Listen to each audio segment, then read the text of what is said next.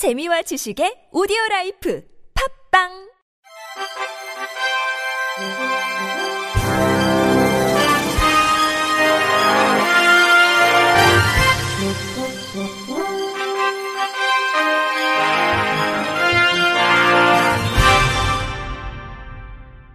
청취자 여러분 안녕하십니까?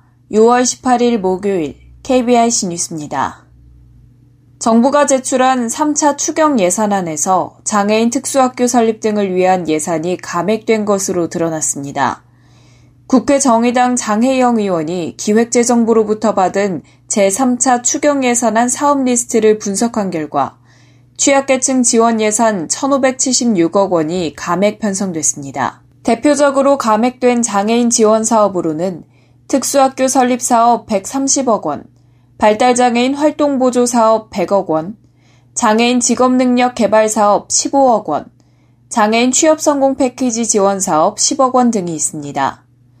정부는 감액 사유에 대해 코로나 사태로 인한 공사 일정 지연, 취업 시장의 한파, 경기 위축으로 인한 세수 감소 등의 이유를 들었습니다. 장 의원은 문재인 대통령은 위기가 불평등을 키운다는 공식을 깨겠다고 공언했음에도 추경안 중 취약계층을 위한 사업이나 재난 안전 사업을 감액한 것은 유감이라고 지적했습니다. 이어 추경 예산안 심사 과정에서 불효불급한 사업 예산에 대해선 면밀히 심사하되 취약계층 지원 사업 중 정부가 놓친 부분이 없는지 꼼꼼하게 살펴볼 것이라고 강조했습니다. 금융위원회는 2023년까지 범용장애인 ATM의 설치 비중을 확대하겠다고 밝혔습니다. 범용장애인 ATM은 시각장애 지원 기능과 지체장애 지원 기능을 모두 갖추고 있는 ATM 기기를 말합니다. 계획에 따르면 오는 2023년 말까지 전 금융권의 범용장애인 ATM 설치 비중을 사실상 100%로 확대합니다. 또 향후 제조업체가 ATM 제조 시 원칙적으로 범용장애인 ATM 모델이 기본형으로 제시될 수 있도록 추진한다는 방침입니다.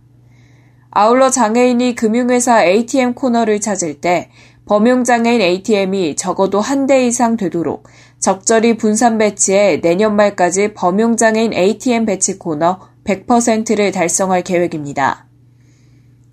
안내 홍보를 위해 지도상에 장애인용 ATM 위치를 알려주는 모바일 애플리케이션도 제작할 예정입니다. 금융위는 장애인 단체 등 현장 방문, 의견 수렴을 통해 ATM 기능 개선 수요를 지속적으로 파악하고 적극적으로 개선하겠다고 밝혔습니다. 앞으로 재판 과정에서 필요한 수어 통역 비용은 모두 국가가 부담합니다. 대법원은 오늘 이러한 내용의 민사 형사소송 규칙 일부 개정안을 의결했습니다. 지금까지 수어 통역 비용을 누가 부담하는지에 대해 명시적인 규정이 없다 보니 재판에 출석하는 청각장애인들이 미리 관련 비용을 내는 경우가 있었습니다. 사법행정자문회의는 지난해 12월 장애인이 장애가 없는 사람과 동등하게 재판에 참여할 수 있도록 수어 통역 비용을 국고에서 부담하는 것으로 의견을 모은 바 있습니다. 대법원은 향후 수어 통역의 신청 방법과 절차 등을 정한 예규를 제정할 계획입니다. 서울시가 성인 뇌병변 장애인에게 교육, 돌봄, 건강관리를 종합 지원하는 뇌병변 장애인 비전센터를 오는 11월 전국 최초로 개소합니다. 비전센터에선 뇌병변 장애인들에게 맞춤형 평생교육 프로그램을 제공합니다. 은행 업무 보기, 장보기와 같은 사회 적응 훈련, 직업 능력 향상 교육 등 필수 교육과 함께 뇌병변 장애인의 특성을 반영한 감각 활동, 생애 주기별 특별 활동 등 선택 교육을 병행합니다. 또 이용자들의 건강 관리를 위해 의사 간호사가 배치될 예정입니다. 센터 내부에는 바닥 높낮이를 제거하고 자동문 승강기를 설치하며 대소변 흡수용품 교환 침대, 장애인 목욕용 침대, 천장 주행형 이송장치인 호이스트와 같은 특수 설비도 갖춥니다. 서울시는 매년 2개소씩 비전센터를 지정해 2023년까지 총 8개소로 확장할 방침입니다. 정진우 서울시 복지기획관은 뇌병변 장애인 비전센터는 성인 뇌병변 장애인을 위한 특화된 전용시설이라며 장애 당사자 자립 강화는 물론 가족의 돌봄 부담 해소에 기여할 것으로 기대한다고 밝혔습니다. 미래통합당 김혜재 의원이 오늘 오후 2시에 국회 본관과 도서관에서 안내견 환영 픽토그램 부착 행사를 개최했습니다. 이번 행사는 안내견의 자유로운 공공장소 출입 확산 공공 캠페인인 안내견 대한민국 어디든 환영합니다의 일환으로 진행됐습니다. 안내견의 대중교통 이용, 공공장소 출입 등은 이미 현행법에 따라 법적으로 보장받고 있습니다. 하지만 일상에선 여전히 안내견에 대한 막연한 편견으로 탑승 출입 등을 제한하는 사례들이 자주 나타나고 있습니다. 김 의원은 이번 행사가 국민을 대표하는 기관인 국회에서 진행된다는 점에서 그 의미가 매우 크다고 생각한다며 시각장애인의 이동권과 안내견에 대한 인식이 개선되길 기대한다고 밝혔습니다.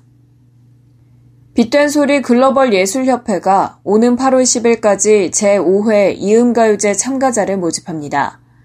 제5회 이음가요제는 장애인들에게 대중가수로서의 길을 열어주고 활동할 수 있도록 지원하는 목적으로 오는 8월 26일 오후 7시 서울 이음아트홀에서 개최됩니다. 지원 분야는 가요로 음악을 사랑하는 장애인이면 누구나 참가할 수 있습니다.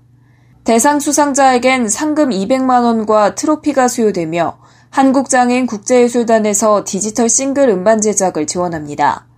참가를 원하는 사람은 소리글로벌 예술협회나 한국장애인 국제예술단에서 신청서를 다운받아 이메일로 접수하면 됩니다.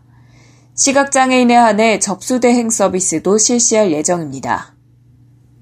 대한장애인체육회가 코로나19의 영향으로 체육활동에 제약을 받는 장애인들을 위해 홈트레이닝 슬기로운 직콕운동 영상을 추가 제작했습니다. 지난 4월에 1편 스트레칭을 제작했던 장애인체육회는 이번에 2편 유연성, 3편 근기능, 4편 응용 동작을 추가로 만들었습니다. 장애인 체력 인증센터 건강운동관리사의 도움을 받아 특별한 기구 없이도 집에서 쉽게 따라 익히고 할 수 있는 동작들로 구성했습니다.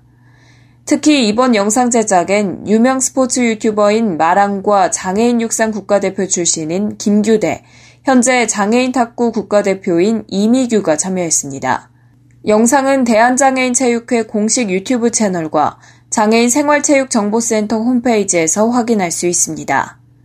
끝으로 날씨입니다. 앞으로 제주도와 남해안에 5mm에서 30mm가량의 비가 내리겠습니다. 영동지방도 밤부터 동풍이 강해지면서 비가 오는데요.